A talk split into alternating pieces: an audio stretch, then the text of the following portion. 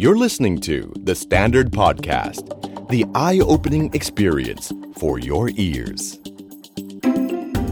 The Money Case by The Money Coach.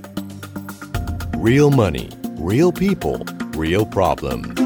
สวัสดีครับ ขอต้อนรับเข้าสู่รายการ The Money Case by The Money Coach นะครับ พบกับโค้ชหนุ่มจักรพงศ์เมฆพันธ์ สวัสดีครับ สวัสดีครับ ครับ และโคโฮสครับ โอมสิริวิรกุลครับ สวัสดีครับโอ้โห แม่ทำไมเราต้องผัดกันแนะนำนะฮะ เช้าวันจันทร์แบบนี้นะฮะ ครั กับ บเรื่องราวการเงินนะครับ ดูแล้วการเงินเนี่ยน่าจะเหมาะกับวันจันทร์ที่สุด ครับพี่ เพราะว่าถ้าวันศุกร์ดูเราจะล้าไปสัก นิดนึง วันจันทร์เราดูแบบเนอะยังมีพลังนะพลังยังเหลือนะครับ ครับ อ่า พี่ ในทุกวันจันทร์เราก็จะมีประเด็นดีๆนะครับหยิบจับมาเล่าให้ฟังกันวันนี้โอมครับ ครับ เราเตรียมอะไรมาให้คุณผู้ฟังครับผม โอ้โหสำหรับตอนนี้นี่ผมเรียกว่าถ้าเปรียบเป็นอาหารเนี่ย ครับผม ถือว่าวัตถุดิบชั้นเยี่ยมครับผม ครับพรีเมียม พรีเมียม พร้อม เสิร์ฟให้ท่านผู้ชิม ครับ เอ้ยท่านผู้ฟัง เออแหมแหมอันนี้ท่านผู้ชิมได้วันนี้ท่านผู้ชิมได้ ได้ได้ นะครับ ได้ได้ใช่ไหม วันนี้เป็นเรื่องเกี่ยวกับอะไรว่ามา เป็นเรื่องเกี่ยวกับธุรกิจอาหาร เออ ประเภทชาบู อ๋ออา ชาบู ครับ นะครับ เป็นเป็นอาหารแนวญี่ปุ่น ครับผม นะครับ ครับ ลักษณะคล้ายคล้ายคล้ายจะเรียกว่าคล้ายสุกี้ไหมมีความใกล้ เป็นลูกพี่ลูกน้องสุกี้ เป็นลูกพี่ลูกน้องกันมันนับญาติกันด้วย ครับผม นะครับ แล้วชื่อ ครับ ผู้ชื่อว่าเรียกว่าอะไรผู้ชื่อนี้ไปหลายคนน่าจะรู้จัก ครับ นะครับ แล้วโอมเป็นลูกค้าประจำด้ โอ้ วย โหผมนี่กินประจำครับ ครับผม พาแฟนพาแม่พาน้องพาเพื่อนไปกินประจำครั เอา บผม เฮ้ยตัดมุกพี่เนี่ย เมื่อกี้พี่จะชิงถามว่าไปกินบ่อยๆไปกับใคร ครับ มันเล่าเองเลย เล่าเองเลยครับ ผมต้องรีบเล่นครับ สารภาพเองเลย ครับ อ่ะนะครับ มาพบกับแกสของเราครับองค์ครับ ครับผมก็ขอต้อนรับนะครับ พี่ต่อธนพงศ์วงศ์ชินศรีนะครับ เจ้าของแบรนด์เพนกวินอีชาบู สวัสดีครับ สวัสดีครับต่อครับ สวัสดีครับ พี่หนุ่ม สวัสดีครับเอาล่ะอันดับแรกต้องเล่าก่อนว่าเป็นใครมาจากไหนอย่างไรนะครับ ก่อนที่จะมาทำชาบู ก็ นะครับ จริง ๆ แล้วจบสถาปัตย์เป็นสถาปนิก ครับผม แล้วก็ได้ไปเรียนต่อทางด้านอื่นที่ไม่เกี่ยวกับธุรกิจร้านอาหารเลยครับ อืม แล้วก็กลับกลับมาจากเรียนต่อก็มาเปิดบริษัทออกแบบ ครับ เปิดได้สัก 3 4 ปีอะไรประมาณเนี้ยพ่อก็มาบอกว่าเหมือนธุรกิจที่พ่อทำอยู่เนี่ยมันมีปัญหา เราจะต้องกลายมาเป็นหัวเลี้ยวหัวแรงให้กับครอบครัวละ ครับ ตอนนั้นก็เอ้าชิปหายทำอะไรดีวะ อืมอืม บริษัทออกแบบเราก็เล็ก ๆ ก็พออยู่ได้ แต่ไม่น่าจะเลี้ยงครอบครัวในระยะยาวได้ อ่า ก็เลยคุยกับพี่ชายว่าเอาไงดี ตอนนั้นได้มีโอกาสไปออกแบบร้านอาหารให้ให้ลูกค้าเขาอยู่ ครับ เราก็เลยมานั่งคำนวณ เราจบทางด้านพวก investment real estate เออ เฮ้ยเราคำนวณดูตัวเลขการรีเทิร์นเป็นยังไง เฮ้ยธุรกิจอาหารไม่แย่นะ ความเสี่ยงสูง แต่ถ้าตัวเลขมันพอได้ เออ เฮ้ยน่าจะพอโอเค เฮ้ยทั้งหมดนี้เริ่มจากการไปตกแต่งร้านเขาเหรอเนี่ย ใช่ใช่ เหรอ ใช่ แล้วก็เกิดไอเดียปิ้งขึ้นมา ใช่ พอจะบอกได้ไหมว่าร้านนั้นเป็นร้านแนวไหน ก็เป็นร้านโอ้มันมีหลายแบบครับ ครับ ก็เป็นสถาปนิกเราออกแบบหลายแบบอยู่แล้ว อ๋อแสดงว่าไม่ใช่ร้านเดียว ใช่ มาจากห แต่เรา ลาย ก็ ๆร้าน ใช่เราก็ทำกันบ้านในตลาด เราชอบเรื่องการตลาดเรื่องแบรนดิ้งอยู่แล้ว ครับผม เราก็เลยไปไปถามคุยกับเขาว่าเอ้ยเงินลงทุน 100 บาทที่เขาต้องลงทุนเนี่ย มันประกอบด้วยอะไรเท่าไหร่เราเบรกดาวคอสออกมา อ๋อกลายเป็นว่า 70%มันไปตกอยู่กับการตกแต่ง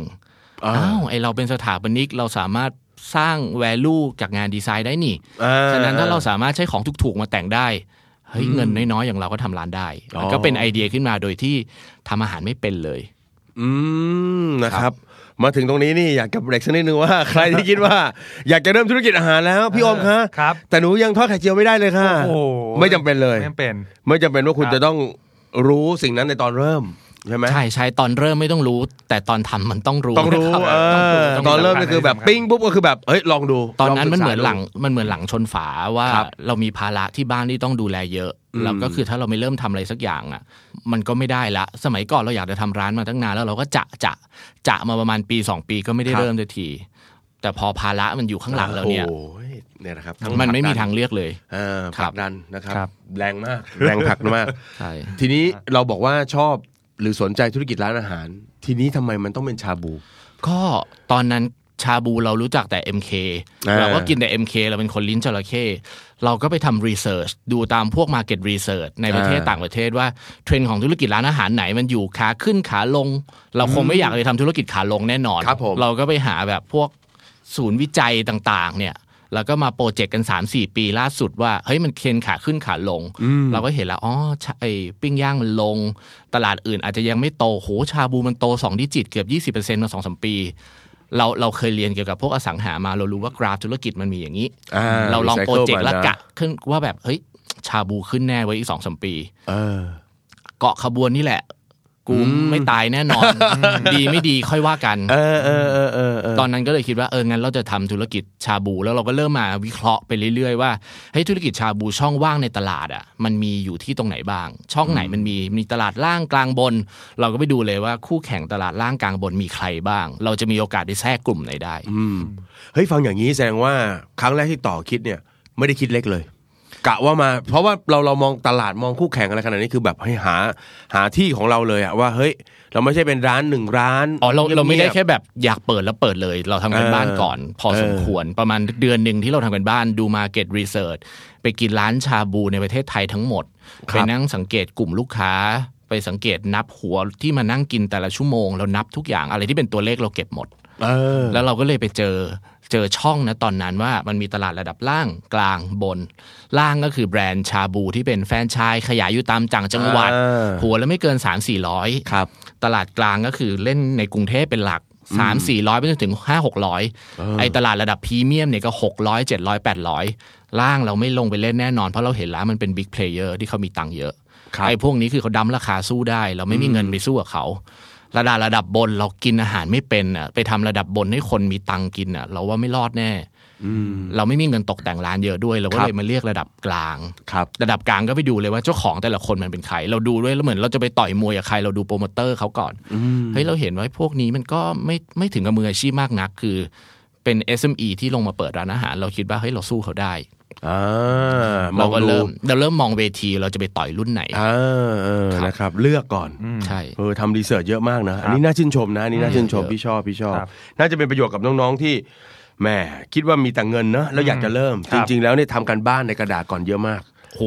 คือคือหนึ่งคือเราเชื่อเรื่องการทำ feasibility study ครับ การวิเคราะห์ความเป็นไปได้ของโครงการ ฉะนั้นเราดูตั้งแต่ location analysis การเลือกทำเลที่ตั้ง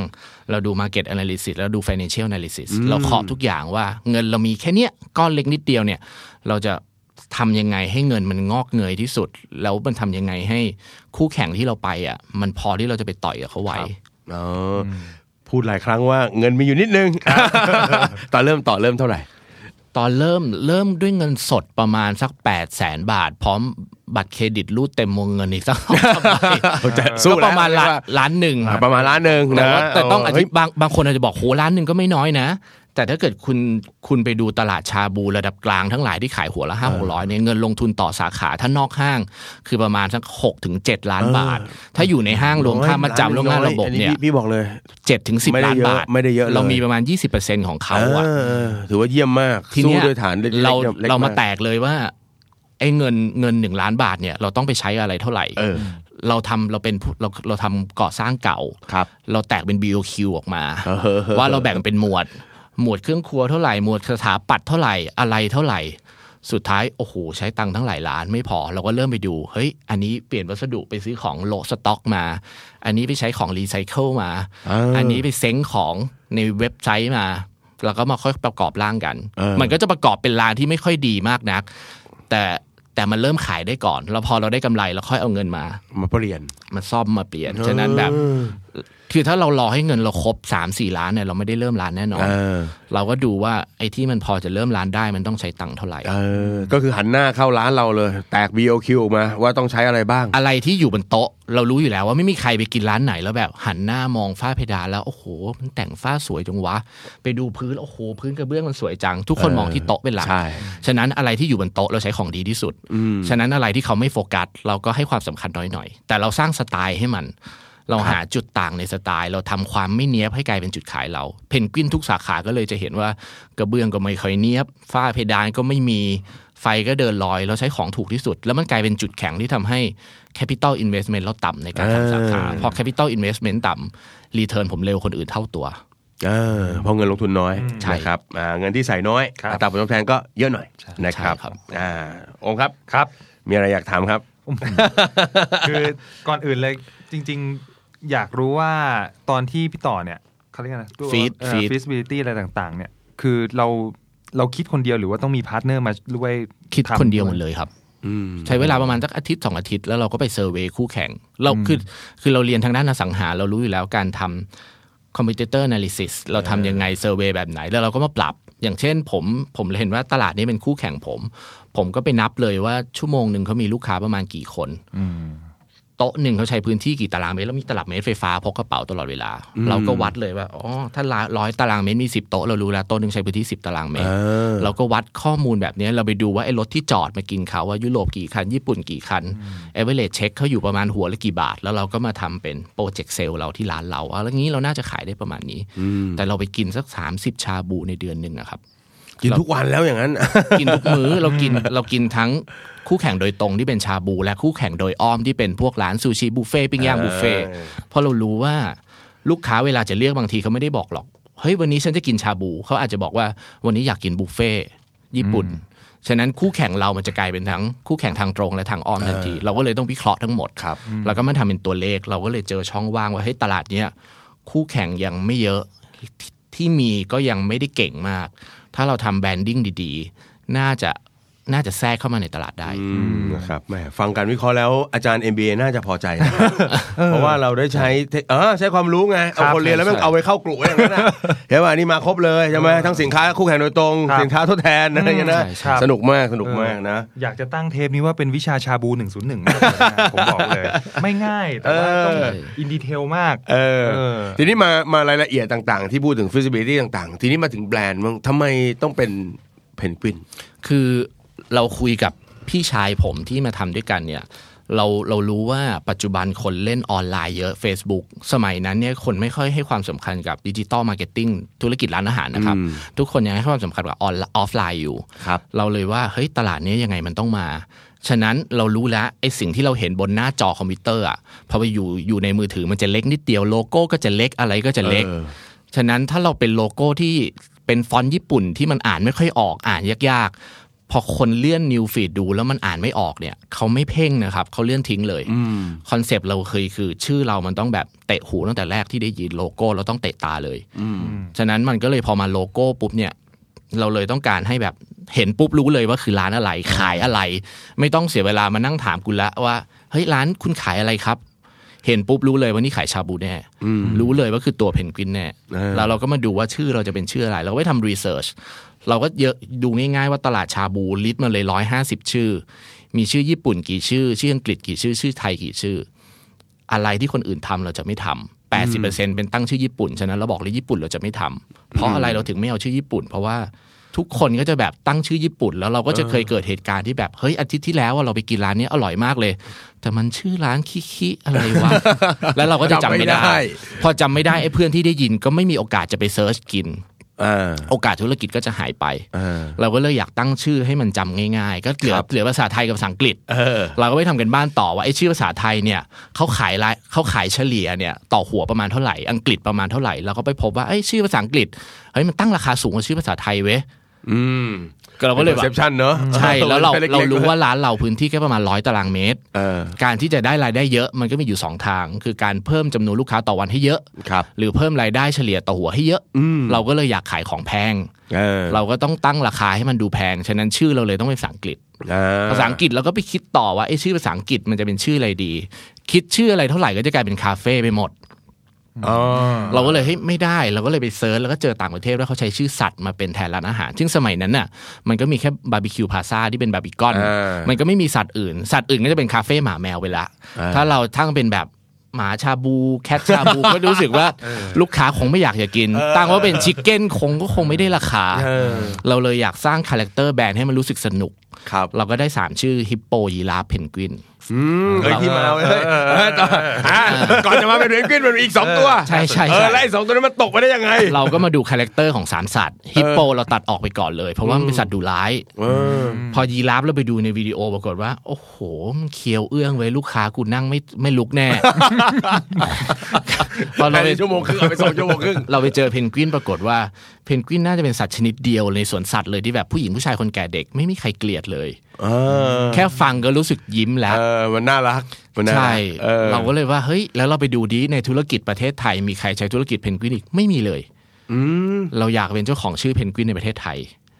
เราไปเซิร์ชใน Google ไม่ เล น่าเชื่อย นะว่าไม่มียังไม่มีเนอะ ไม่มี เออ เราก็เลยตั้งยี่เพนกวินแล้วเพนกวินอะไรดีอะ เออ ก็เพนเราขายชาบูก็เพนกวินกินชาบูไปเลยแล้วกัน เออ เพนกวินกินก็เลยเป็นเพนกวินอีทชาบูเป็นภาษาอังกฤษ อ๋อ แต่ว่ามันก็ยังไม่จบตรงที่ภาษาอังกฤษถ้าแบบอะไรนะ ประธานเป็นเอกพจน์เวิร์บจะต้องเติม s แต่แต่แบบเฮ้ยคุณทำร้านอะไรอ่ะผมทำร้านเพนกวินอีสชาบูครับ คนฟังอาจจะรู้สึกมันกระแดะจังวะ เออ เราก็เลยต้องเลือกระหว่างถูกถูกแกมมากับถูกการตลาด เพราะคนไทยส่วนใหญ่ไม่ค่อยรู้หรอกว่าเวิร์บต้องเติม S ไม่เติม S อ่า เราเลยยอมตัดสินใจผิดแกมมาแต่ง่ายต่อการตลาดในการเซิร์ชชื่อ โอ้ดี มันก็เลยเป็นที่มาเพนกวินอีชาบู แล้วร้านทั่วไปชอบใช้สีแดงๆแต่ง เพราะเป็นความเป็นญี่ปุ่น งั้นเราใช้สีที่มันคนละแบบเลยสีเหลือง อืม เขาทำอะไรเราเราตีลังกาหมด พอมาการตกแต่งทุกคนแต่งเป็นญี่ปุ่นจนกลายเป็นนอมมาตรฐานเหมือน อ่า เปิดหนังสือออกแบบแล้วเขียนตาม เราบอกไม่เอาเราจะแต่งเป็นกึ่งคาเฟ่ดิบๆ เพราะมันคือค่าใช้จ่ายมันถูกไม่ต้องบิวอินเลยเลยฉะขัดมันฝ้าก็ไม่ต้องมีทาสีใช้ได้เลย โอ้ เราใช้เวลาแต่งร้าน 7 วันเปิดเลย เจ็ดวัน เอาละจากที่เมื่อกี้มีไอเดียขึ้นมารีเสิร์ชจนเปิดร้านเนี่ยใช้เวลาเท่าไหร่ 60 วันครับ หกสิบวัน รวมตกแต่งทำกันตลาด นี่มันเหมือนทัวร์ไฟไหม้เหมือนกันนะเนี่ย รวดเร็วมากเพราะว่าเรามีเรามีค่าใช้จ่ายที่วิ่งตลอด เออ แล้วเราก็เลยรู้สึกว่าแบบเฮ้ยไม่ได้ วันที่เราคิดจะทำร้าน อาทิตย์ต่อมาเราไปวางมัดจำที่เลย อืม ตอนนั้นแล้วเราก็ไปได้ที่ที่แบบซอกหลืบแถวสะพานควาย เพราะค่าใช้รายได้มันถูก แต่เราวิเคราะห์โลเคชันแล้วว่า ที่เนี่ยมันต้องปังในอนาคต ครับ มันเหมือนมันเหมือนมันเหมือนกล้วยที่ยังไม่สุกแต่มันกำลังจะสุกอีกไม่นาน แต่ยังไม่มีใครไปเห็น ตอนนั้นต่อมองจากอะไรที่ที่มองว่าเฮ้ยมันมีแนว เรา โน้ม เราอยาก มีโส เราอยากไปเราอยากไปกลุ่มลูกค้าเรา เนื่องจากพอกลุ่มลูกค้าเราต้องเป็นคนเล่นออนไลน์ อ่ะครับ ใครที่เอนเกจกับออนไลน์เยอะๆ แล้วมีกำลังซื้อด้วยคือคน Gen Y ที่เป็นพนักงานออฟฟิศ อ่ะ จากนั้นเราดูเลยพนักงานออฟฟิศอยู่ที่ไหนบ้าง สีลมสาทรสุขุมวิท โอ้โหนั่นโหดๆทั้งนั้นเลย อารีเรารู้สึกว่าคนอารีจะเป็นคนที่ชอบลองเป็นติดติดๆหน่อยมีโปรดักชันเฮาส์เยอะ อะไรพวกนี้เยอะเราอยากไปอยู่ในกลุ่มคนที่แบร y a l ตี้พร้อมพร้อมเปลี่ยนอะไม่ได้มีแบร y a l ตี้กับที่ไหนไม่ได้ยึดติดกับที่ไหน แต่ปรากฏว่าอารีมันเหมือนไข่แดงพหลโยธินที่แน่นมากค่าเช่าล็อกเล็ก ๆ ก็เป็นแสนบาท โหดมาก แต่เราไปดูอัตราการขยายตัวหลาย ๆ ปีที่ผ่านมา มันก็จะขยายไปทางอนุสาวรีย์ชัย อ่ะ กลับไปทางจตุจักร อ่ะ แน่นอน 7-80%ขยายไปทางจตุจักร อืม หนึ่งสถานีจากอารีคืออะไรสะพานควาย อ่า แล้วขับรถมากินข้าวกลางวันเนี่ย แค่หนึ่งกลับรถถึงละ อืม จริง ๆ มันใกล้มาก เราเลยรู้สึกว่ายังไงเดี๋ยวมันต้องขยายมาสะพานควายแน่ สมัยนั้นร้านอาหารแถวสะพานควายขายแพงสุดไม่เกินหัวละร้อยสองร้อยเราคือเจ้าแรกที่ไปแล้วปักราคาห้าหกร้อยเลย แล้วอยู่ในซอยที่เรียกว่ากึ่งซอยตันด้วยซ้ำแต่เราคิดว่าเงินที่เราจะประหยัดจากค่าค่าเช่าเนี่ย เราจะมายิงออนไลน์ให้หมด อ่า เราก็มายิงแอดตั้งแต่เดือนแรกเลย เราเป็นเพจร้านอาหารแรก ๆ ที่แบบครบแสนไลค์ภายในสองเดือนอะไรประมาณเนี้ย อ่า สมัยนั้น อ่า เราก็เลยแบบเราก็จะเป็นเหมือนแบบร้านอาหารที่โฟกัสดิจิตอลมาร์เก็ตติ้งอย่างเดียว ฉะนั้นการเล่าทุกอย่างเราจะสนุก ค อ รับ อนไลน์เราจะสนุกเฮฮาหมดบรรยากาศในร้านเราจะสนุกถ่ายรูปต้องสวย ฉะนั้นไฟที่ร้านนี่คือสว่างเท่าเซเว่นอีเลเว่นนะครับ คนอื่นใช้ไฟสลัวสลัวๆ ใช่ แต่คอน ใช่ เซปต์เราคือมือถือที่ห่วยที่สุดที่ถ่ายรูปแชร์ได้มันต้องถ่ายเราได้ ฉะนั้น อ่าม มาเลยนะเพนกวินถ่ายปุ๊บไม่ต้องแต่งแอปแล้วโพสต์ได้เลย คนก็จะแชร์เราเยอะขึ้นในออนไลน์เนี่ยมันก็เลยเกิดขึ้นมาเป็นที่รู้จักในเวลาค่อนข้างเร็ว อืมนิดนึงพี่พี่นิดนึงกับส่วนโอเปอเรชันนิดนึงเพราะว่าร้านเราเนอะก็ต้องมีเตรียมเนื้อเตรียม ครับ อะไรต่างๆ น้ำซุปอะไรพวกนี้เราเอามาจากไหนสูตรอะไรต่าง ช่วงแรกผมคิดเอง คิดคิดเองคือเปิด YouTube เปิดอินเทอร์เน็ต เปิด Google แล้วก็เทสมั่วๆ ไปเรื่อยๆ น้ำจิ้มที่ที่พี่พี่โอมไปกินอาจจะเห็นน้ำจิ้มส้มๆ แล้วไม่เหมือนร้านไหนอ่ะ ครับ เพราะคนคิดไม่ใช่เชฟ คนคิดคือสถาปนิก นั่นไง คือเพราะว่าเราถอดเป็น BOQ ออกมา ๆ เออ เหมือนถอดสูตรอะแล้วเราก็เพิ่มลดเราก็เพิ่มใน Excel เอา เออ โมโม่วซั่วๆ ตามที่เราชอบไปแล้วปรากฏว่าเฮ้ยมันเป็นรสชาติใหม่แล้วเราชอบ ไปให้พ่อกินก็ชอบไปให้พี่กินก็ชอบ เออ ก็เลยได้เป็นสูตรขึ้นมา แต่พอเราได้เชฟเข้ามาเราก็ค่อยเริ่มพัฒนาไปแต่ได้เชฟก็คือแบบจะเปิดร้านวันสองวันอ่ะเชฟถึงมา ตอนก่อนหนานั้นเราก็คิดมั่วเองหมด ก็ไปดูร้านอื่นๆ แล้วก็ไปทดลองจัดผักเองอะไรเอง เฮ้ยนี่พี่สงสัยว่าหกสิบวันนั้นนอนบ้างหรือเปล่าเนี่ย ไม่ไม่ได้นอน เพราะว่าแทบเนาะพี่ฟังถ้าพี่ฟังเนาะวิเคราะห์ตลาดก็ทำไปชิมของคนอื่นเขาถูกเปล่าโอ้แล้วโอเปอเรชันนี่คือละเรื่องใหญ่มากนะเวลาเปิดร้านเพราะว่าเราเซตร้านเสร็จนี่คือโอ้โหคุมโอเปอเรชันคุมลูกน้องคุมอะไร ใช่ ต่าง ใช่ คือ 60 วันนั้นคือแบบโอ้โห ไม่ได้นอนเลย สุดๆน่ะใช่ไหม พอเริ่มเปิดร้านหลังสี่ทุ่มแล้วก็ปริ้นรีพอร์ตยาวๆ ออกมา แล้วก็วิเคราะห์ใน Excel เฮ้ยคนกินเฉลี่ยต่อหัวเท่าไหร่ สั่งอะไรมากสั่งอะไรน้อย เราเชื่อในเรื่องตัวเลขเราก็เลยมาวิเคราะห์ เออ น้อยนะ น้อยนะ คนที่ทำธุรกิจแล้วแบบจะจะเอาแบบตัวเลขจริงจังแบบนี้นะ เพราะสมัยก่อนผมเป็นสถาปนิก อืม ติดโคตรๆ คือเราเราเอามาจากความรู้สึกเราเป็นหลัก เราเลย เออ รู้สึกว่าถ้าเราจะทำธุรกิจวันหนึ่งมันไปไม่ได้ละ ถ้า อืม เราติดอย่างเดียวเราก็เลยต้องไปเรียนรู้ทางด้านตัวเลข finance พอเราเรียน finance เราก็งูงูปลาปลาแต่งูงูปลาปลานั้นน่ะมันเป็นมันเป็นวิธีคิดที่ดีมากสำหรับคนจะมาทำธุรกิจ เขาให้มองภาพรวม cost structure ก่อน อ่า revenue stream เราจะรายได้จากทางไหน ใช่ มาเป็นยังไง เออเยี่ยม แล้วพอเราเอามาเป็นกรอบใหญ่ปุ๊บเพราะเราทำธุรกิจอะไรก็ตาม มันทำให้เราคิดเป็นระบบมากขึ้น พี่ถามอย่างนี้ ก่อนเริ่ม ก่อนเริ่ม คิดไว้ยังไง ว่าชาเอ่อเพนกวินอิชาบูของเราเนี่ยจะเป็นยังไง แล้วพอทำจริงแล้วมันเป็นยังไง เอาทั้งอ่าผลลัพธ์การค้าขายของเรานะรวมไปถึงไลฟ์สไตล์ที่เราคิดว่าเอ้ยเดี๋ยวเราจะมาทำอันเนี่ยชีวิตเราจะเป็นอย่างนี้ แล้วของจริงมันเป็นยังไงบ้าง คือเรารู้อยู่แล้วว่าทำร้านอาหารน่ะหนักแน่นอน เพราะว่าญาติๆเราก็ทำแล้วก็เจ๊งกันไปเป็นสิบสิบล้าน คนรู้จักเรารอบตัวคือเจ๊งหมดเลย ทุกคนห้ามหมดเลย แต่ณวันนั้นน่ะเราไม่ค่อยเหลือทางเลือกในชีวิตมากนัก เราไม่รู้จะไปทำอะไรกับเงินที่เรามีไม่เยอะมาก ครับ เราแต่เรารู้สึกว่าไอ้ธุรกิจที่คนบอกว่ายากนี่แหละ ถ้าเราทำได้ entry barrier มันจะสูง หมายถึงว่าคนที่จะมาแข่งกับเรา มันจะยาก เราก็เลยเลือกทำสิ่งที่ยากไว้ก่อนแล้วเราก็หาความรู้ให้เยอะขึ้น อืม ตอนแรกเราคาดคิดแค่แบบ ขอได้กำไรสักเดือนละแสนกว่าบาทเนี่ย ให้ที่บ้านก็โอเคละ เดือนละขายได้เดือนละเจ็ดแปด จด แสน อันแรกเป็นแบบนั้นนะ เออเราขายได้แบบวันละสองสามหมื่นก็เยอะแล้วโอ้โหอ ครับ ยู่บ้านนอกขนาดนั้น อืม เดือนแรกไม่ถึงครับเดือนแรกได้สามแสนไม่ขาดทุนเดี๋ยวก็ไม่ได้กำไร ครับ ก็เดือนที่สองก็เอ้ยก็ดีขึ้น ก็เริ่มมาละห้าหกแสนอะไรนู่น เอ นี่ อ แต่เราก็ค่อยๆทำการตลาดวิเคราะห์คู่แข่งนู่นนี่จนมันขึ้นทุกเดือนมาประมาณแบบเกือบ 2 ปีอะครับ ขึ้นจนแบบจะกินวันนี้ต้องจองตั้งแต่เมื่อวาน เราทำการตลาดจนเราแบบใช้พื้นที่จนแบบ โอ้โหหม้อแปลงระเบิด น้ำท่วมไฟ เหรอ ช็อตเราไม่มีความรู้เรื่องงานระบบไฟเรา อ่า กินกินอยู่โอ้โหไฟไหม้วิ่งขึ้นสายอะเพราะเราเราใช้โหลดไฟเยอะมาก อ่าโหลดมันเกิน เราใช้เหมือนอาคารใหญ่ๆอาคารหนึ่งเพราะทั้งหม้อชาบูทั้งแอร์ทั้งตู้เย็นเราสิบกว่าตู้ อืม เราไม่มีความรู้เรื่องโอเปอเรชันเลยนะตอนนั้น ก็คือทำไปเรียนไป ทำไปเรียน ป รู้ รับ ไป แก้ไปเรื่อย แบบแก้ไป ๆ เออ ครัวผมนี่เป็นครัวประหลาด ครัวผมกว้างเมตรห้าสิบยาวสามสิบเมตรครับ อืม เพราะมันคือครัวที่อยู่รอบบ้านนะครับ อ๋อ เราเช่าเขามา ออ ที่จอดรถทั้งร้านมีอยู่ประมันห้าหกคัน อืม มากินเราคือต้องแบบมีตังค์ไม่พอต้องสู้ด้วยอ่ะ มันต้อง แบบ ต้องคาพูมาต้องไปจอดบิ๊กซีแล้วเดินมากิน เดินมา สี่ร้อยเมตรอะไรแบบ เอ เนี้ย อเออนึกภาพออกแล้ว ตรงสะพานควายแล้วพี่ซีสะพานควายแล้วเดินต้องเดินหน่อยใช่ไหม เดิน ก็จะง่ายดี เดิน นะ เดิน ก็จะง่ายดี ใช่ เออนะครับรายการมาก รายการครับ ชื่นช ผม ชื่นชม มครับ แต่เห็นด้วยนะว่าคือล่าสุดนี้ไปกินเนี่ย ครับ ไม่ได้จอง ครับ เดินไปเกือบไม่ได้กิน อ๋อเหรอ เขาบอกว่าเหลืออยู่โต๊ะเดียวนอกนั้นเขาจองหมดแล้ว ครับไปใครครับผม เอาไป ไอพี่ยังหาช่องเล่นอยู่ ไปกับแม่ครับผม เอ้ยแล้วเราที่ใช่เป็นคนที่ไปทำไฟเขาไหม้หรือเปล่า เออไม่ เขาไม่ได้ ไม่ใช่โอเวอร์โหลดหรอกไอ้คนนี้เราไปก่อนเรื่องเขา ครับผม เออนะครับนะแล้วก็เอ่อตั้งใจไปไหมพี่ถามคำถามนิดนึงเพราะว่าพี่ได้คุยกับคนทำธุรกิจหลายคนเขาจะมีการตั้งคำถามไว้นิดนึงว่าเขาเอาทุนมาลง บางทีอาจจะเป็นทุนก้อนสุดท้ายของชีวิตอย่างเงี้ย อืม หรืออาจจะเป็นคนทำงานแล้วเริ่มเก็บหอมรอมริบได้ แน่นอนแหละทำธุรกิจมัน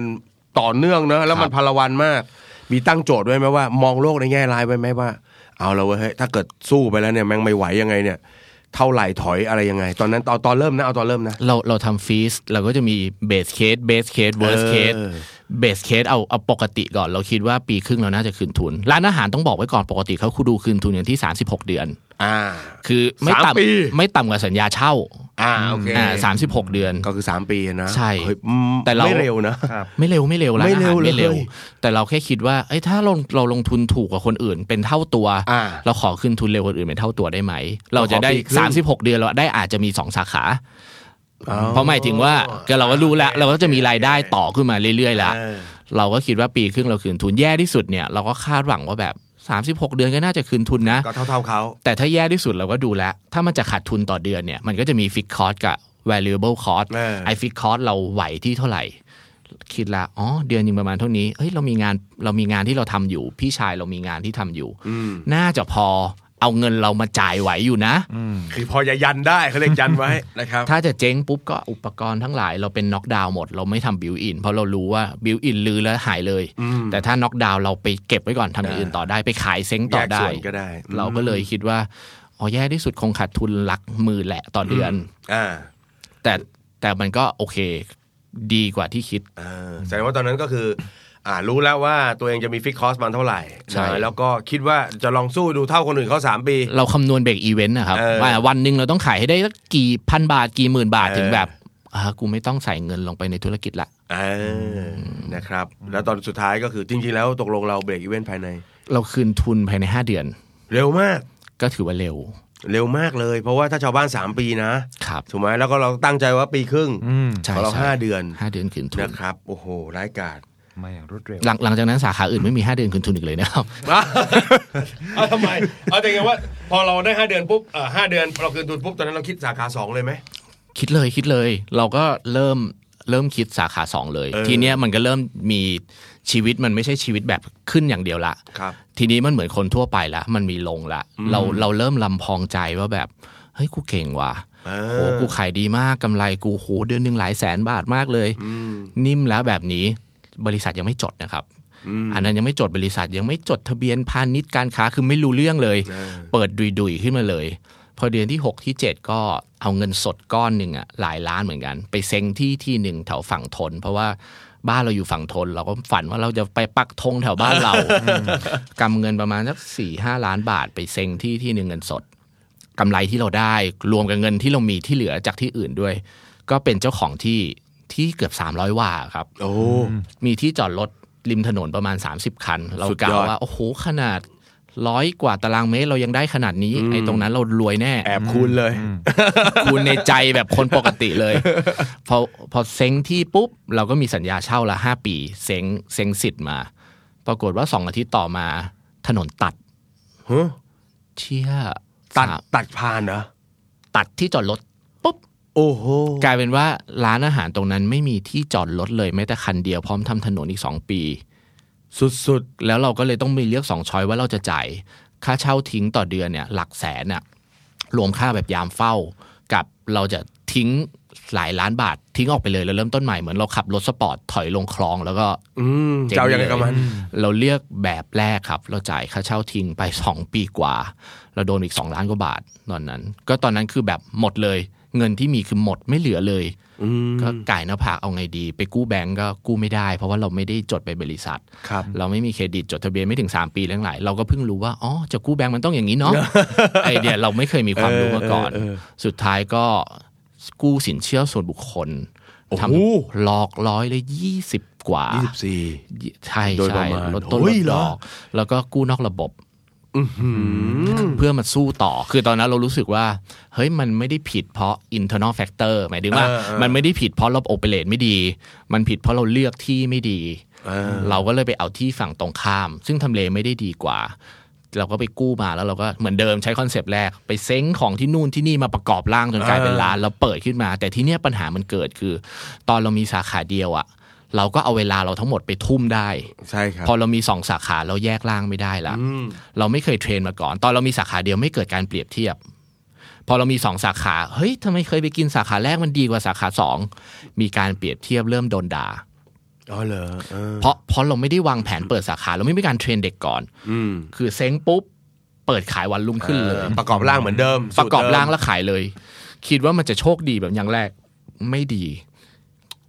ระบบมันวางไม่ได้อะไรมันไม่ได้มีขาดทุนสะสมประมาณสักสามสี่เดือนกว่าเราจะปรับฟอร์มทีมตั้งหลักขึ้นมาได้ ตอนนั้นก็ก็เจ็บเลย อืม คือ โอ้โห ค่าเช่าที่ต้องกำไรที่ได้ก็คือหนึ่งคือจ่ายดอก อ่าก ำไรอย่างที่สองคือ ไอ้จ่ายค่าเช่า ฝั่งตรงข้ามอะ อีกแสนหนึ่ง ยื้อเลยครับตอนนั้น โโหแต่ก็คือใช้เวลาเรียกว่านานกว่าอันแรก แต่ก็ โอ้ ผ่านมาได้ ก็ก็ผ่านมาได้ครับ เออ แล้วก็ก็เริ่มไปที่ที่สามต่อ เออ ที่สามก็คือยังไม่มีตังค์ไปทำที่ที่สามเพราะเพิ่งผ่อนแบงก์หมดนู่นนี่ แต่เราอยากได้ในห้างนี้มากเลย อืม เทอร์มินอลเทเวนตี้ เอ วั อ นเฮ้ยเขามีที่มาโหมัดจำหกเดือนนู่นนี่ มีตังค์มีตังค์ยังไม่พอจ่ายค่ามัดจำเลยด้วยซ้ำขอขอผ่อนค่ามัดพูดได้ปะ ได้ได้ได้ เราต่อรองห้างเลยครับห้างเขาโอ้โหเขาไม่รู้ เออเขาคิด เข้าไปเจรจาเลย ใช่ ต่อเข้าไปคุยอย่างเงี้ยเหรอ เหมือนปอนอมนี่อะครับ เออ คือผมอยากได้พี่มากแต่ว่าผมไม่มีตังค์ผม เออ ขอผ่อนเป็นงวดได้ไหมเฮ้ยเราก็ตกใจว่าห้างขนาดนั้นเนี่ย เขาเขาเขายอม เออ คือแบบงวดแรกคือเซ็นสัญญาปุ๊บจ่ายสมมติสมมติ เออ สามสิบเปอร์เซ็นเปิดร้านเดือนแรกอีกสามสิบ ครับ อีกสองเดือนสามสิบมันกลายเป็นว่าเราเอารายได้อะมาจ่ายค่ามาจำก็เหมือนกับลด Capital Investment เออ แล้วเหมือนเดิมคือเราก็ไปหานู่นนี่ประกอบร่างจนมาเป็นร้านในราคาที่ไม่แพงมาก เออแต่อันที่สามนี่โอเปอเรชันน่าจะง่ายขึ้นไหมเพราะว่าเราเจอปัญหาจากอันที่สองแล้ว แล้วเริ่มเซตเข้าที่เข้าทางมาบ้างแล้วไหม มีประสบการณ์ที่มีประสบการณ์มาก เนอะ ขึ้น แต่ว่ายิ่งมีหลายสาขาปัญหามันก็มากกว่าเดิมเยอะ อืม เพราะเพราะเรามีสมมุติเรามีสองเรามีคนเดียว เราก็ไปดูสองสาขายังแบ่งเวลาได้ เออ พอไปดูสามสาขาเริ่มแยกร่างไม่ค่อยถูกละ อืม เริ่มรู้แล้วว่าร้านที่โตมาได้อ๋อมันไม่ได้โตมาด้วยคนนี่มันโตได้ด้วยระบบ อืม ทำไม MK มันทำ400 สาขาได้ไงวะอะไรอย่างเงี้ยหลังพอเริ่มมีสาขาสามเราเริ่ม เราเริ่มเข้าใจคำว่าระบบ เราเริ่มให้ความสำคัญกับระบบมากขึ้น ครับ อืม แล้วมันเลยเป็นจุดเริ่มต้นที่ทำให้เราโตแต่ว่า จริง ๆ ก็จะมีดราม่าเจ๊งอย่างอื่นมาอีกเยอะ เออ ซึ่งปัจจุบันทั้งหมดกี่สาขานะ ตอนนี้ แปด ตอนนี้มีแปด แปดสาขา ทีนี้พี่ฟังมาถึงตรงเนี้ย พี่ว่ามันมีความเปลี่ยนแปลงไหม เพราะว่าต่อเริ่มจากการที่ว่าเราทำธุรกิจนี้เพราะว่าอยากจะช่วยเหลือที่บ้าน ให้ที่บ้านเนาะดูแลที่บ้านด้ ไม่มีความรักในธุรกิจอาหารเลยแต่ก่อน แล้ววันนี้มันมาถึงทองมันมาสามมันมาแปดเนี่ยเฮ้ยมันเปลี่ยนหรือเปล่าไอ้ขนาดหรือว่าวิสัยทัศน์ความฝันอะไรต่างๆมันเปลี่ยนแล้วนี่ เปลี่ยนเปลี่ยนเปลี่ยน เรากลายเป็นว่าเราเรารักในธุรกิจอาหาร เราเราเป็นคนรักการบริการอยู่แล้ว เออ แต่ก่อนเราออกแบบอาคาร เราบริการผ่านการออกแบบ นี่เราบริการผ่านอาหาร เออ เราเราไม่ได้เชื่อว่าเราขายอาหาร เราเชื่อว่าเราขายธุรกิจบริการผ่านอาหาร ครับ เราก็เลยจะซีเรียสเรื่องเรื่องการบริการพอสมควรซีเรียสจากความรู้สึกของลูกค้าพอสมควร อืม มันทำให้เราเปลี่ยนวิธีคิดไปเลยจากธุรกิจที่มันดูเป็นธุรกิจเล็ก ๆ เฮ้ยมันก็โตได้นี่ ถ้าเราวางระบบมันให้ดี อ่า โดยที่เพเพนกวินโตขึ้นมาได้ทุกวันเนี้ยเราเริ่มต้นจากเงินหนึ่งล้านบาท แล้วเราก็ไม่เคยเติมเงินไปในธุรกิจอีกเลย อืม เราก็วางแผนมีกู้นอกระบบบ้างมีตอน เราตอนเรามีช็อต คือสู้อ่ะเออเข้าใจคนทำธุรกิจต้องมีอย่างนี้ ใช่เรามีไปกู้ซอฟต์โลนบ้าง นิดหน่อย แต่เรา ครั ก็ บ ไม่ได้แบบกู้เยอะเลย น้อยมาก อ่า เรียกว่าแทบไม่กู้เลย เราบริหารจากเงินที่เราพอเหลือกำไร แล้วเราค่อยๆ ขยาย เราค่อนข้างคอนเซอร์เวทีฟในระดับหนึ่ง ครับ โอ้โหสุดยอดมากนะก็เป็นการเปลี่ยนแปลงเนาะจากเอ่อทำเพื่อครอบครัวเนาะ ค จ รับ นตอนนี้มันรู้สึกว่ามันเป็นธุรกิจจนมันเป็นแบรนด์เอ่อเรียกว่าเป็นแบรนด์ส่วนตัวของต่อไปแล้วด้วยหรือเปล่าเดี๋ยวนี้ก็ต้องต่อเพนกวินเนี่ย ใช่ใช่มันก็เหมือนเป็นแบรนด์ส่วนตัวเรา แล้วเราก็เริ่มเราก็เริ่ม เริ่มรู้สึกว่าความรู้ที่เรามีจากการเก็บประสบการณ์ที่เราศึกษามาเยอะ ๆ เนี่ยเฮ้ยมันมีประโยชน์ต่อร้านอาหารทั้งประเทศไทย เราก็เลยเริ่มให้ความรู้แชร์ให้ความรู้ มากขึ้นเพราะเราไม่อยากให้เขาเจ๊งเหมือนเราในการเลือกโลเคชั่น ครับ เราเคยไปเจ๊งร้านซูชิ อืม เพนกวินเราไม่เคยขาดทุนเลยซูชิไม่เคยได้กำไรเลย เปิดหกเดือนเจ๊งไปสักเจ็ดล้านอะไรอย่างเงี้ย ครับ เออ ก็เจ๊งเลยทั้งที่เราเป็นคนคนเดียวกันที่ทำธุรกิจ แต่เราคิดว่าเราเตะบอลสนามนี้เก่ง เราจะไปเตะบอลสนามอื่นเก่งด้วย คนละเรื่องเราเก่งในสนามนี้เพราะเราไปลงอีกสนามหนึ่งกฎกติกามันเปลี่ยน คู่แข่งมันเปลี่ยน เออ ลูกฟุตบอลมันเปลี่ยน เออ เราเล่นไม่เป็น อืมคือสำเร็จจากตรงนี้ก็ไปพลาดตรงนู้นได้เหมือนกัน ใช่ นะโอ้ก็เป็นเป็นบทเรียนที่หลังๆ ก็รู้สึกต่อบรรยายเดินสายบรรยายด้วย ครับ นะนะครับ ผม ครับผม ครับ แฟนคลับว่าไงครับ ก็ตอนแรกก็มีความคิดอยากเป็นผู้ประกอบการ นะ พอมาฟังเทปนี้ปุ๊บเอ้ยกูเป็นบรรทุกเงินเดือนต่อก็ได้วะ ครับ เออจริงๆ ถ้าเกิดว่าอยากจะให้ต่อแบบเอ่อเรียกว่าอะไรเล่าเรียกว่าเชื่อว่าทำงานมาหลายปีตรงนี้จากจากวันนั้นถึงวันนี้กี่ปีแล้ว 5 ปีพอดีครับ ห้าปีพอดีเนี่ยน่าจะมีผลึกเนอะที่เราตกผลึกได้จากการทำธุรกิจอาหาร ซึ่งอยากจะบอกพี่น้องชาวไทยที่เอาละวันนี้ถ้าอยากจะมีเอ่อมีโอกาสอยากจะทำธุรกิจอาหาร หรือมีความฝันจะทำธุรกิจอาหารเนี่ยมีเรื่องสำคัญสำคัญอะไรเกี่ยวกับการทำธุรกิจอาหารก่อนนะเออเราคิดว่ามีเรื่องอะไรบ้าง อย่างอย่างแรกผมว่าหลังๆเนี่ยคนรู้แล้วว่าดิจิตอลมาร์เก็ตติ้งสำคัญ ครับ คนรุ่นใหม่เลยให้ความความสำคัญกับเรื่องการตลาดมาก จนละเลยว่าจริง ๆ พื้นฐานธุรกิจร้านอาหารคือตัวอาหาร P ที่สำคัญก่อน P โปรโมชั่นคือ P Product เออ หลายหลายๆครั้งเนี่ยเราทำอาหารโดยที่ยิงแอดออนไลน์จ้างอินฟลูเอนเซอร์จ้างบล็อกเกอร์มา อ๋อ แต่เราไม่ได้ให้ความสำคัญกับกลัวอาหารที่ ครับ ขนาดนั้นเราคิดว่ามันอร่อยแล้ว แต่อร่อยของเรากับอร่อยลูกค้ามันอาจจะไม่ใช่อร่อยเดียวกันก็ได้ หลายครั้งที่ทำการตลาดดีแต่งร้านสวยลงทุนเยอะอาหารไม่อร่อย ฉะนั้นไอการตลาดที่คุณทำทั้งหลายอ่ะมันจะดึงลูกค้ามาเป็น first time customer แต่รสชาติมันไม่ทำให้ลูกค้ามาเป็นรีพีคัสเตอร์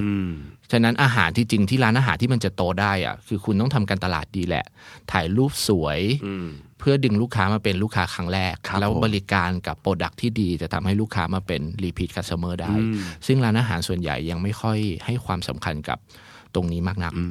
หลังๆคือมาเน้นการตลาดมากกว่า จริงๆแล้วตัวสำคัญก็คืออาหาร ทุกคน แหละ เน้นถ่ายรูปสวย แต่ ถ้ามันกินเข้าไปแล้วมันไม่อร่อยเนี่ย เออเข้าใจเลย คนก็ไม่ ถูต้ง อยากจะกิน เนอะ หรือหรือร้านบางร้านสนใจแต่ตัวอาหารแล้วบอกว่า เฮ้ยอาหารอร่อยยังไงคนก็ต้องมากินสมัยก่อนผมว่ามันใช่ แต่ปัจจุบันน่ะ คุณตั้งใจจะไปกินร้านนี้ แต่พอคุณเปิด new feed Facebook อ่ะมันเจออีกประมาณ 100 ร้านอ่ะ ลาด ถูกดึงไปกินร้านอื่นหมดเลย มันก็กลายเป็นว่า ถ้าคุณเป็นคนที่สวยอ่ะ แต่คุณสวยในซอยอ่ะ อ่า แล้วคุณไม่ตะโกนออกไปอ่ะ เห็นภาพ เห็นภาพเลยครับผ เอ ม อมันพอมันไม่ตะโกนออกไปคนมันก็ไม่ได้ยินว่าคุณคุณสวยคุณดีอยู่อ่ะก็ไม่มีประโยชน์ ฉะนั้นผมต้องบอกว่าของสองอย่างเนี้ยทั้งโปรดักทั้งการตลาดผมว่ามันต้องไปควบคู่กัน ครับ อย่างที่สองก็คือ คนก็จะคิดแค่ว่าการทำร้านอาหารคือแค่การทำอาหาร อืม คนลืมไปว่าจริง ๆ มันมีคำว่าธุรกิจอยู่ข้างหน้าคำว่าร้านอาหารด้วย ครับ คุณกำลังอยู่ในการทำธุรกิจธุรกิจมันมีทั้งฝ่ายอะไรอ่ะฝ่ายโปรดัก อืม จัดซื้อการเงิน ครับ HR operation คุณสนใจแต่ตัวอาหารอาหาร คุณไม่เคยสนใจเลยว่ามันคือธุรกิจจริง ๆ คุณสนใจแค่ทำอาหาร สุดท้ายมันก็เลยทำให้คุณไปไม่รอด คุณวางแผนตัวเลขไม่ดีการเงินไม่ดี ครับ คุณไม่รู้ด้วยซ้ำว่าโครงสร้างทางการเงินของธุรกิจร้านอาหาร cost structure จริง ๆ อ่ะ มันมี fixed cost อะไรบ้าง มันมี variable cost ต้นทุนผันแปรอะไรบ้าง พอคุณไม่รู้ตรงเนี้ย คุณกระโจนลงไปโดยที่แบบไปว่ายน้ำเอาดาบหน้า ไม่เคยฝึกก่อนเนี่ย ไม่มีเป้าหมายก่อน ตายหมด อืม หลาย ๆ ครั้งที่มีคนมาปรึกษา เจ๊งตั้งแต่การเลือกโลเคชันนะครับโปรดักดีการตลาดดีแต่โลเคชันเลือกผิด อืม การตลาดคุณไม่ดีคุณเปลี่ยนการยิงแอดใหม่ได้ ครับ คุณบริการไม่ดีคุณแก้ได้ สูตรไม่ดีคุณแก้สูตรได้โลเคชันไม่ดีคุณย้ายไม่ได้นะครับ มันคืออสังหาริมทรัพย์ อ่า ใช่ โอ้ ของพวกนี้มันคือจริง ๆ มันคือพื้นฐานธุรกิจทั่วไปแหละที่คนควรจะต้องรู้ก่อนที่จะมาทำ ไม่ใช่แค่มีเงินก้อนหนึงนะกระโดดลงมาท ธุรกิจร้านอาหารเป็นธุรกิจที่คนมักจะลงทุนเป็น second business ำอ๋อเหรอ อ๋อก็หมายก็มีธุรกิจ พี่ อ หนุ่ ยู่ ม แล้ว พี่หนุ่มมีตังค์อยู่แล้ว พี่โอมมีตังค์อยู่แล้วเฮ้ยหุ้นกันเปิดร้านอาหารไหม อ่า ก็มาเปิดร้านอาหาร แล้วพอคุณให้ความสำคัญมันเป็นอันดับที่สองอ่ะ เออ แต่ธุรกิจเนี้ยมันต้องใช้พลังเยอะมาก ใช้เวลาเยอะมาก แล้วพอมันไม่ดีอ่ะคุณก็จะเริ่มมาคิดละไอ้ยกูทำธุรกิจหลักกูก็ดีอยู่แล้ว คุณจะทิ้งไอ้เนี่ยก่อน มันกลายเป็นว่าเป็นธุรกิจต้องใช้เวลาเยอะ แต่คุณให้เวลากับมันน้อย แล้วคุณเวลามันเริ่มไม่ดี คุณจะทิ้งมันไปก่อนเมื่อเลยทำให้ธุรกิจร้านอาหารคือ เกิดขึ้นมาง่ายแต่ก็ตายไปง่าย เออ ลองไปดูทองหล่ออะครับ ครับ ปีนี้กับปีที่แล้วเนี่ยร้านเปลี่ยนไปไม่รู้ตั้งกี่ร้าน เปลี่ยนชื่อจนจำไม่ได้ ครับ เนอะเปลี่ยนบ่อยๆ เนอะแต่จริง ๆ เรื่องนี้จริง ๆ เจอเยอะว่าเขาทำเป็น second business จริงๆเนอะแล้วจริง ๆ ธุรกิจอาหารเป็นธุรกิจที่เราพร้อมรับคำด่าจากลูกค้าทั้งวันเลยนะ เรามีโอกาสจะเจอเขาติเขาว่าอะไรตลอด ใช่เวลาเราซื้อของปกติวันหนึ่งเราเจอลูกค้าไม่กี่คนเอง เออ แต่ร้านอาหารมันเหมือนคุณอยู่กลางที่แจ้งอะครับ ครับ โอ้โห มากันยับ เวลาดีๆ ก็ไม่ค่อยพูดกันหรอกครับ เออ แล้วเวลาเดี๋ยวนี้มันไม่ดีมันไม่บอกเรา มันบอกใส่มือถือเรา เวลาไม่ดีเนี่ยยอดแชร์ผมขึ้นเร็วเลย เออ เวลาดราม่านู่นนี่อะเยอะ ทุก เออ ทุกร้านผมว่ามันมีหมดแหละ ที่ที่โดน เอ้ยเล่าตรงนี้นิดเดียวไหมว่าแต่ปกติจัดการกับดราม่าเพราะมันต้องมีอะไรนิดอะไรหน่อย หรือ มี มัน มีมี ไม่แน่ใจว่าเดี๋ยวนี้มันมีความสกปรกกันไหมอะไรอย่างเงี้ยนะว่า มีมีหมายถึงว่าทุกทุกร้านแหละ มันมีการเดินพลาดอยู่แล้ว อาหารไม่สดปรุงอาหารไม่ได้ตามรสชาติบริการไม่ดีอาหารออกช้าผมว่าทุกร้านเจอหมด แต่มันแตกต่างกันวิธีการจัดการหรือการ เออ แก้ไขกับปัญหา สิ่งที่เราทำคือเราพยายาม ให้ปัญหาออกไปถึงออนไลน์ให้น้อยที่สุด หมายถึงว่าเราจะจัดการในออฟไลน์ก่อน ในร้านมีปัญหาอะไรเราลดแลกแจกแถมเลย เราไม่มีการมาลด 10% 20%คุณไม่แฮปปี้ใช่ไหมห้าสิบ แย่ๆก็คือกินฟรีกินฟรีไม่พอขอเบอร์ลูกค้า แล้วเด็กก็จะมาบอกผมว่าวันนี้ลูกค้าเจอปัญหาอะไร ผมก็จะโทรไปหาว่าแบบเออผมต่อนะครับ เป็นเจ้าของร้าน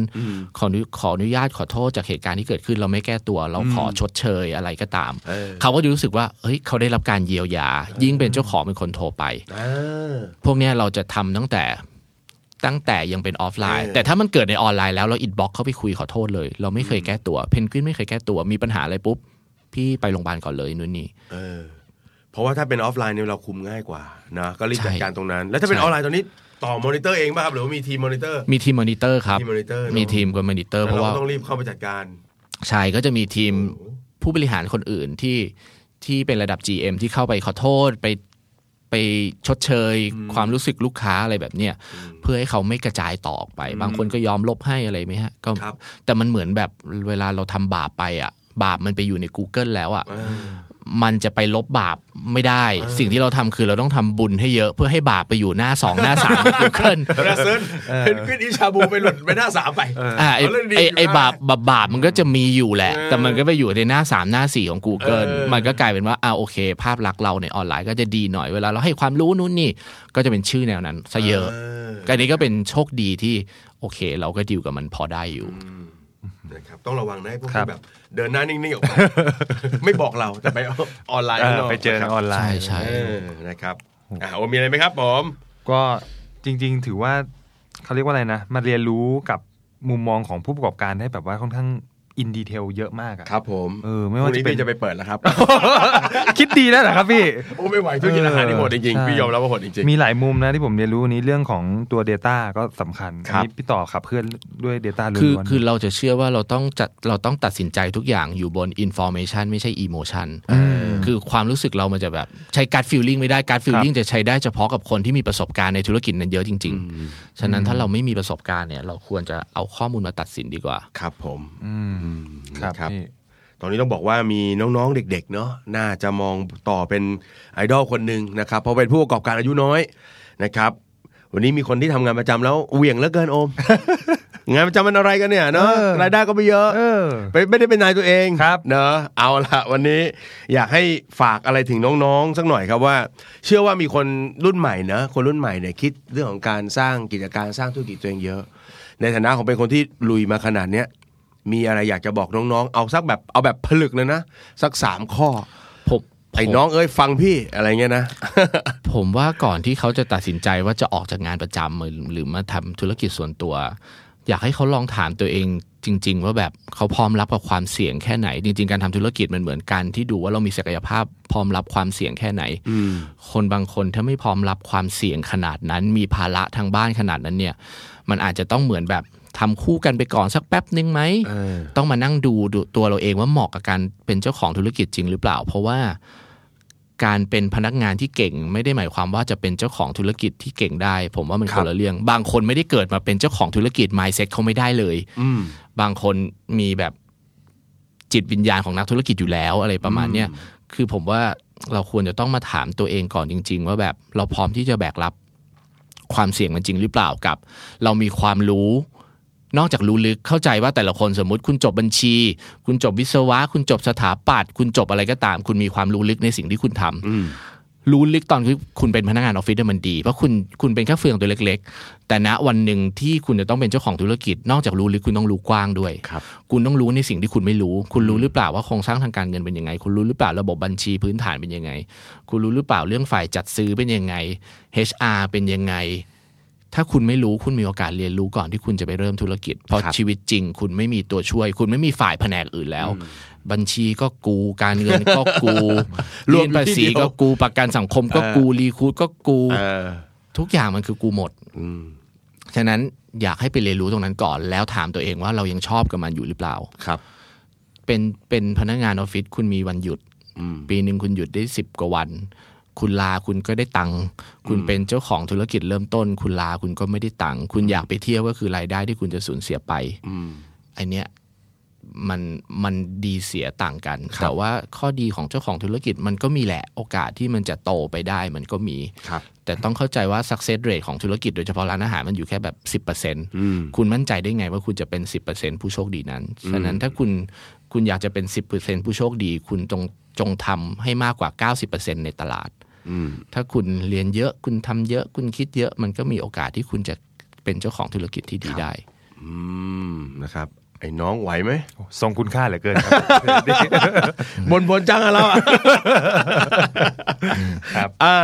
โฆษณานิดนึงครับ ตอนนี้มีสาขาที่ไหนบ้างอย่างไรครับเผื่อชวนคนจะไปกินกันเนาะ ตอนนี้เพนกวินมี 8 สาขาครับ มีที่สะพานควาย ครับ มีที่อาลีมีที่ราชพฤกษ์ มีที่เทอร์มินอลทเวนตี้วันมีที่บางนา ครับ มีที่สยาม อืม มีที่เชียงใหม่ ครับ แล้วที่ไหนอีกที่ ล่ะ หายไปเหรอครับที่หนึ่งฮะ ใช่ แปดที่นี่แหละ เอ ค อ รับ แปดที่ นับนับไม่ครบ แปดที่ แล้วก็มีร้านร้านส้มตำเพิ่มขึ้นมา เออ ชื่อร้านปลาหลา ปลาร้า ปลาร้า โอ้โหเดี๋ยวนี้ใช้ใช้แต่สัตว์ทั้งนั้นเลย อ่า แต่เมื่อกี้สัตว์มีชีวิต ที่ บา ตาง ย คน แล้ ที่ ว มีชีวิตแต่อันนี้ไม่มีชีวิตแล้ว ใช่ ะคบ อันนี้เราเป็นร้านอีสานที่เป็นต้นตำรับแบบอีสานจริง ๆ เลย เออ รสชาติอีสานเลยอยู่ เออ ที่แถวราชพฤกษ์ อันนี้เปิดหนึ่งสาขา ปืนอ่าแล้วก็เดือนหน้าจะเปิดอีกหนึ่งสาขาที่อาคารสินทรถนนวิทยุครับ โอ้ก็ไปนัวกันได้ ครับผมส้มตำอะไรพวกนี้ใช่ไหม ครับ พี่ ผมนัวฮะนัวเขาเรียกรสชาติ อ๋อก ลมกล่อม อ๋อกลม ใช่แล้วก็แล้วก็ตอนนี้ก็เปิดเพจให้ความรู้เรื่องร้านอาหารครับ เอ ชื่ อ ถ้าใครอยากจะทำร้านอาหารนะตามได้เลยที่ไหน ชื่อ ครับ ชื่อเพจต่อเพนกวินผู้ชายขายบริการครับ โอ้โห อันหลังนี่พี่มีมี มันมันสอสอหน่อยนึง เออ เพราะเพราะเราอยากจะบอกทุกคนว่าคุณอยู่ในธุรกิจบริการนะ คุณไม่ได้อยู่ในธุรกิจอาหาร เออ ฉะนั้นคุณจงสร้างประสบการณ์ที่ดีให้กับลูกค้าด้วย ครับ อีกสักทีต่อเพนกวิน เป็นภาษาอังกฤษนะครับ เออ ต่อเพนกวินแล้วก็ผู้ชาย ผู้ ขา ชาย ยขายบริการ โอ้โหโอมก็มีครับแนวเนี้ย มีคนอินบ็อก ธุรกิจยั มาง ไม่ ขอ เปิด ซื้อ เลย บริการประจ เขาไม่ได้ขายบริการนะครับ อ่า เออเพจนี้เขาสอนการทำนะธุรกิจอาหารำใช่ บ้าแล้วมาขอซื้อบริการเขาแล้วบริการเพจโอมฮะ ครับ อก ผม โอมไปด้วยฮะ โอ้ยมีเลดเลดการ์ดเทียบเลยครับ เอาละครับโอวันนี้น่าจะน่าจะเป็นประโยชน์นะครับ ครับ กับน้องๆนะครับที่เอ่ออยากจะทำธุรกิจส่วนตัวนะครับ เพราะว่าจริง ๆ แล้วเรื่องเล่าของต่อวันนี้เป็นธุรกิจอาหาร แต่จริง ๆ มุมมองมันเอาไปแอพพลายกับหลาย ๆ เรื่องได้ ครับ นะครับแล้ววันนี้อาจารย์อย่างที่บอกครับอาจารย์ในเบยร์ชื่นใจทุกคนเลยนะครับมาครบเลยการตลาดโอเปอเรชั่นไฟแนนซ์ คือคืออยากฝากเรื่องสุดท้ายว่า ครับผม ชีวิตจริงคนทำธุรกิจอะเวลาเราไปดูในสื่อออนไลน์อะเขาจะชอบมาสัมภาษณ์ตอนที่เรา สำเร็จ สำ ไปแล้ว สำเร็จสำเร็จแล้ว เออ มันก็ทำให้คนทุกคนพนักงานออฟฟิศก็จะมองเห็นแต่ทุ่งลาเวนเดอร์ เออ ภาพสวยหรู แต่เขาไม่เคยว่า เพ้อเลย ชีวิตจริงอ่ะมันเป็นกราฟที่มันขึ้นขึ้นลงลงตลอดเวลา แต่คุณคงไม่ได้ไปสัมภาษณ์คนที่เขาตายไปจากธุรกิจแล้ว ฉะนั้นอยากให้ทุกคนคิดตลอดว่าแบบธุรกิจมันมีขึ้นลงนะตราบใดที่คุณไม่แบบ คุณยังไม่ยอมแพ้คุณเรียนรู้ที่ความล้มเหลวลุกให้เร็วล้มให้เร็ว แล้วเรียนรู้จากมันให้เยอะๆอ่ะคุณก็มีโอกาสที่จะขึ้นมาได้ แต่อย่าคิดว่าโลกมันจะสวยไปตลอด ครับผม ครับ โอ้โห วันนี้ครบถ้วนกระบวนความนะครับวันนี้ผมก็อมเชยเปิดธุรกิจ ก็ขอเสียงปรบมือให้กับต่อนะครับอ่าธนพงษ์วงศ์ชินศรีนะครับ เจ้าของแบรนด์ Penguin Eat ชาบูและปลาร้า ขอบคุณครับ ขอบคุณครับ ครับ แม่ทรงคุณค่าแล้วครับผมคทรัรงคุณค่าครับ นะครับ ก็เป็นเรื่องราวดีๆนะครับ ที่ฝากกันในวันจันทร์วันนี้นะค ค รั รับ บ ตื่นเช้ามาวันนี้ขับรถไปออฟฟิศ ครับ นั่งฟังเรื่องของต่อ ครับ นะครับบันเจิดเลยนะครับ ใช่ แต่ต่อตบด้วยอันสุดท้าย เราเห็นความสำเร็จของเขานั่นคือเส้นทางที่ผ่านมายาวไกลมากเนาะ ครับ ทำงานหนักกว่าจะถึงจุดนั้นนะครับ เพราะฉะนั้นน้องๆที่วันนี้เริ่มเอะใจอยากจะทำธุรกิจส่วนตัวใจเย็น ใจเย็น อย่าห้าว ค่อยเป็นค่อยไปนะครับ เรียนรู้เยอะๆนะครับ แล้วก็ติดตามเรื่องราวดีๆ จากผมก็โอมได้ใหม่ใน ครับ วันจันทร์หน้านะครับ วันนี้รายการ The Money Case by The Money Coach ลาไปก่อน สวัสดีครับ สวัสดีครับ ติดตามทุกรายการของ The Standard Podcast ทาง Spotify, YouTube และทุกที่ที่คุณฟัง podcast ได้แล้ววันนี้ The Standard Podcast Eye Opening for Your Ears